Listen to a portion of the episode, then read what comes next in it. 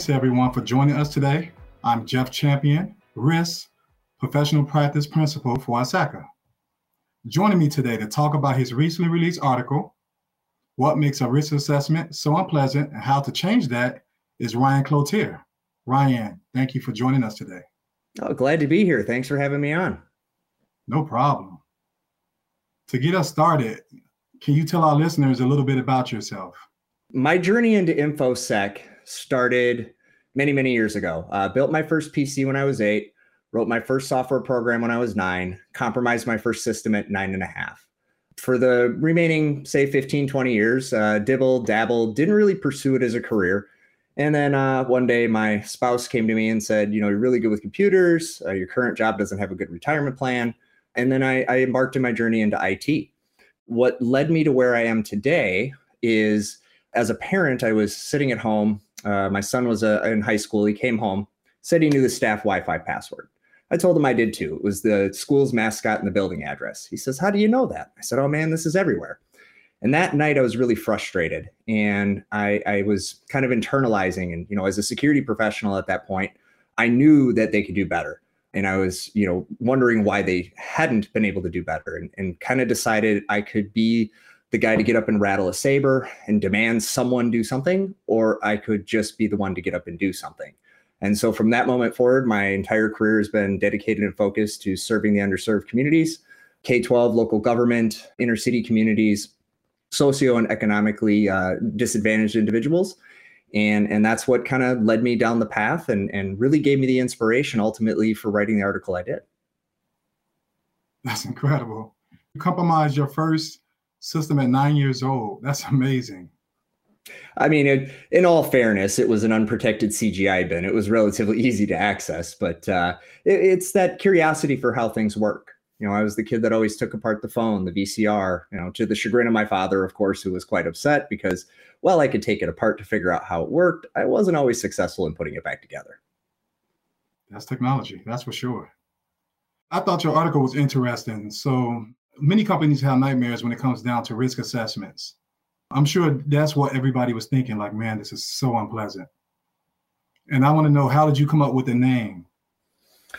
So the common challenge, no matter what industry I'm I'm working with, is that traditionally those that are responsible for providing answers to risk assessments are not necessarily technical people.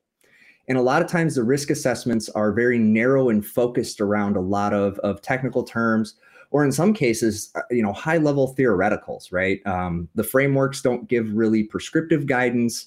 Uh, so we're asking a lot of vague questions uh, of folks that may or may not understand the question they're being asked, may or may not understand uh, what would be the correct answer. And because a lot of times it's driven by compliance, not necessarily improving security practices, there's an attitude of, I just have to do this. I don't want to do this. It's not pleasant for me. So I'm going to get through this as fast as I can. Um, and, and, but at the end of it, when they walk away, they, they didn't have a positive experience. They didn't actually grow and learn and gain a deeper understanding of why that question is being asked in the first place or how that question is relevant to their business objectives, to their personal safety, or to the success of, of themselves or, or their family. And, and, you know, I was trying to find a way to describe it and it, and it kind of dawned on me, you know, they suck. They just, they suck. It, it, bottom line, I've conducted them and they sucked. I've been on the receiving end of them and they suck and it's just not anything any of us you know really look forward to doing. And so i thought you know what a what a great way to kind of take this on because risk assessments are very important. They're they're critical and foundational to any effective security program. And then they also can help with compliance. But it's it's that suck factor that seems to perpetuate the one and done. The i only want to do this once a year. We're only going to look at risk annually and and as part of what security studio very fortunate to be the president of our whole goal is to simplify risk assessments. And so that's what kind of led me to the title was you know how do i grab people's attention in, in a way that's going to engage them and hopefully then be able to impart to them some information about different ways to approach the problem and think about the problem. And so to think about simplifying things i was more thinking would this approach be more quantitative or qualitative or hybrid approach? You know, I tend to think it's it's a bit of a hybrid. It the first thing we should always do is connect the risk back to the business itself. Technical risk is is great. Engineers love engineering. Uh, I'm I, I myself uh, geek out. You know, I definitely enjoy it. But to really have it be impactful and meaningful, we, we've got to start connecting it back to the business, and that requires a shift in language. It requires a, a shift in in the analogies, the examples, the way in which we present the information, uh, so that we can ask the right question the right way to get a meaningful answer. And, and, so I think it is, you know, definitely it needs to be, you know, uh, qualitative, but also quantitative. Uh, you have to be able to measure objectively what the risk is uh, in order to, to take a scientific approach, to be able to show the value and the progress of the activities back to the ultimate stakeholders who are the business. A lot of times risk assessments are treated as an IT problem, but really they're a they're a business leader issue but we're not being successful in engaging the business in a way that they then feel uh, that this is about the business and they want to be active participants instead of passive contributors. Makes sense. What would be the time of a risk assessment to, to be completed? Uh, so the the lightest weight risk assessment that we have uh, takes under two hours, from nothing at all, never conducted a single assessment before, uh, all the way through actionable, defensible, insurable roadmaps, action plans with estimates of work effort, scheduling, all of that baked in under two hours. You know, the the uh, spreadsheet method, you can do the same, but generally that's you know lacking a lot. And and even though the assessment phase itself only took a short amount of time, uh, all the extra work you have to do on the back end to make it actionable ends up you know being 40 hours or more.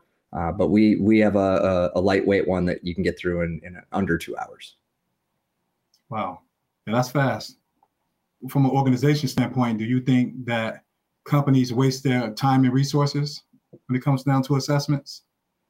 I think they do. I think a lot of times because the driver is checking a box and not necessarily thinking about you know, how does this impact a business process? Is it really a, a cybersecurity risk or is it a business process issue? You know, and, and maybe the solution to reducing risk is modifying the business process. So I think a lot of time is wasted on technical language trying to be force fit or or uh, prescribed to the business, uh, but not really connecting. And then, of course, you know, lost time to I don't have the answer. I need to email somebody. They didn't get back to me. Maybe they're on vacation. So I, I do think there's a lot of efficiencies that are, are missed opportunities. So just a lot of businesses turning gears uh, because it's a have to, not a want to. yeah, that's that's pretty common. And, and um, me myself, you know, a part of risk assessments, and I'll do this risk assessment. It's kind of what you said earlier. It does feel like, you know, this is something I have to do because the framework says this, and so it's kind of like checking those boxes. Yeah, and you know, I'll, I'll add this: compliance should be the outcome of a good security program, but I, I caution folks who use compliance as a driver for cybersecurity. Uh, you can be very compliant and still very insecure. Very rarely do I find an organization that has an effective security program to be non-compliant. And so I think part of it is uh, we've reached a point as a society where it's it's time to shift this focus and shift the the reasoning behind it am i doing a risk assessment because i don't want to get a fine well that's one motivator but more importantly am i doing a risk assessment because i care to protect my customer because i care to protect the the agency or the service uh, that that i'm providing this to uh, from harm and, and, that's a that's a different mindset than just uh, making sure the box is checked so that the auditor doesn't find fault. I agree. I agree. I think I think so many people become so focused on frameworks where it kind of takes them away from, you know, sometimes in some senses I've seen it where it just takes you in a circle and, and you'll be putting in unnecessary controls. It'll be like some a compensating control. Yeah, or or you know, not uh, the control doesn't fit. I'll give you a, a, quick example. Individual reached out to me the other day. They were absolutely certain they needed CMMC. And I said, okay, let's let's talk through this, right? And, and of course, uh, for those of you that are knowledgeable of this, it's a it's a moving target. Really, it's just 171 high for maybe the next 20 months. Uh, but I need CMMC. I said, okay, well, which one of the agencies uh, within the DoD are you servicing? None of them. Okay, which do you manufacture something? Are you a sub to a prime? You know, is there is there a reason? You know, where did you get this uh, idea that you need CMMC? Well, I, I saw a thing and it, and it says we could that we should have it, and it dawned on me then that that one of the problems with the frameworks and ultimately then the risk assessments is we're not we're not contextualizing. Uh, so we've got folks out there that are are trying to achieve you know 853 level four when really they just need CSF light. So you know it's what is the risk you're trying to address, and then finding the right set of frameworks, and then within those frameworks the right depth of detail. I think makes the the process a lot easier. A lot of times, folks just fire off to vendors a default template they found on the internet, and it may be overkill for that vendor. That's very true. What do you think the disconnect is um, with the risk assessment that result in security vulnerabilities? So I think the the biggest disconnect is that the the number one vulnerability to an organization isn't technical; it is cultural. Uh, I like to say I want to take you from security aware to security care. I'm aware of a lot of things that I, I just don't care about. I, I can't. There's there's too much information coming in every minute of every day. And we've missed so many opportunities to really engage our users. We've, we've given them these terrible trainings full of technical jargon that doesn't mean anything to anyone, um, especially the average person. And instead of using that as an opportunity to talk about their dinner table at home, to talk about, uh, you know, how they're keeping their family safe, uh, the family photos. You know, most of us don't have a shoebox of pictures under the bed any longer, right? It's all on the on the phone. So are we are we backing that up?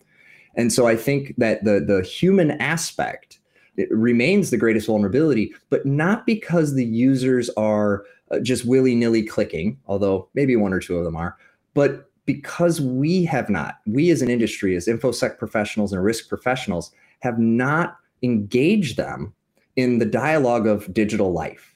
It's it's been a computer problem, an IT problem. And so when when it comes to that, the the user says, "Well, I'm not IT, I'm not a computer expert, so does this really apply to me?" And when we shift that to dialogue around digital life and and protecting and promoting a successful digital life, we tend to see a greater degree of engagement. And what's nice about that is a active defender is the greatest security control that you can have uh, because you know that great security tool it has a vulnerability. Maybe it's been released maybe you find out next week. So the tools by themselves are helpful but don't actually create security. We also know that the amount of vulnerabilities that exist within systems today is is daunting. Tens of thousands of new ones are dis- discovered each month. We spent a lot of time, you know, yelling at everybody to patch. Patching sometimes creates its own problems. But what's interesting is when you do create an active defender, they tend to slow down. They tend to have a higher degree of healthy skepticism. And that actually reduces the vulnerability and risk exposure uh, to a business. It's hard to assess. Uh, we did develop a method for assessing it. It's a, a, personal risk assessment that's that we charitably make available called S2Me to help families at home because we found if we focus at home, they'll bring those habits and skills back into the office. Absolutely. Absolutely. And it's funny you was talking about patching. I've broke my fair share of servers. I mean, uh, test, test, right? Test environment. Yeah, that's why I like to test them first. And and you see and you kind of see what it breaks. And once you see what it breaks then you know what you can apply. Well and here's where it gets interesting. Let's let's unwind that for a half second. So let's say a patch comes out from a vendor but i'm unable to apply it because it will disrupt a critical function of my business. Well now i have to make a risk decision. And nowhere in the framework does it prescribe to you how to go through that process how do you make that decision? What are the specific metrics that you're going to look at from a business perspective uh, that will help inform you on the level of investment you might need to make in compensating controls or other uh, methods of mitigation. And so I think you know assessments alone, awareness alone, and you know tools alone, any of the, these things alone, without the active participation of the business in normal human speak, uh, I think you know we'll continue to to see these these issues, but really just engaging them and and and having them participate in that assessment process helps them arrive at those aha moments. And the most successful assessments are the ones that are are scientifically sound. They're objective and not subjective and they tend to speak common language uh, that is very relatable to the business regardless of their industry. Interesting. That's very interesting in the midst of this if you had let's say you know you was cooking ingredients of this assessment and what can we do to make it more pleasant? First thing is reduce the questions. The amount of questions we ask traditionally is overkill. A lot of information can be gleaned from less but more thoughtful questions. So, for example, uh, in the Security Studio solution, uh, first I'm going to ask you if you manage your firewall. And if you say that you don't manage it, there is no point in asking you the ins and outs of how. That's just adding additional volume and increasing the time until you can complete that assessment. So, one of the ways you make it more pleasant is to respect the time that's being invested and, and try really hard to be more thoughtful in the way you're gathering information. And then on the back end, a true risk professional can easily interpret that and, and then map it to specific technical assessment questions that might be more relevant. Are there some ways translated translated risk can help an organization make make smarter decisions? I'm just curious about that. Conversation. It's it's a it's a human thing. It really is. It's um you know I'll, I'll, I'll give an example of how we help K12. So Security Studio created the world's first comprehensive ISO NIST aligned uh, risk assessment, but did it in language that resonates with K 12. So if you go into K 12 and you say, let's talk about business continuity, the first gut reaction is, we're not a business. So now they're already beginning to shut down. They, they, they, you don't get it. You don't, you're not, you know, familiar with what, what matters to us. And so you're, you're already entering that at a disadvantage. What we did is said, well, wait a second, they're not a business. What do they do? Now they are in the business and that business is learning. So, a simple word modification from business to learning, we were able to release a learning continuity plan.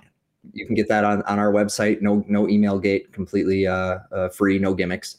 And we found great success. They said, "Oh my gosh, this just makes sense."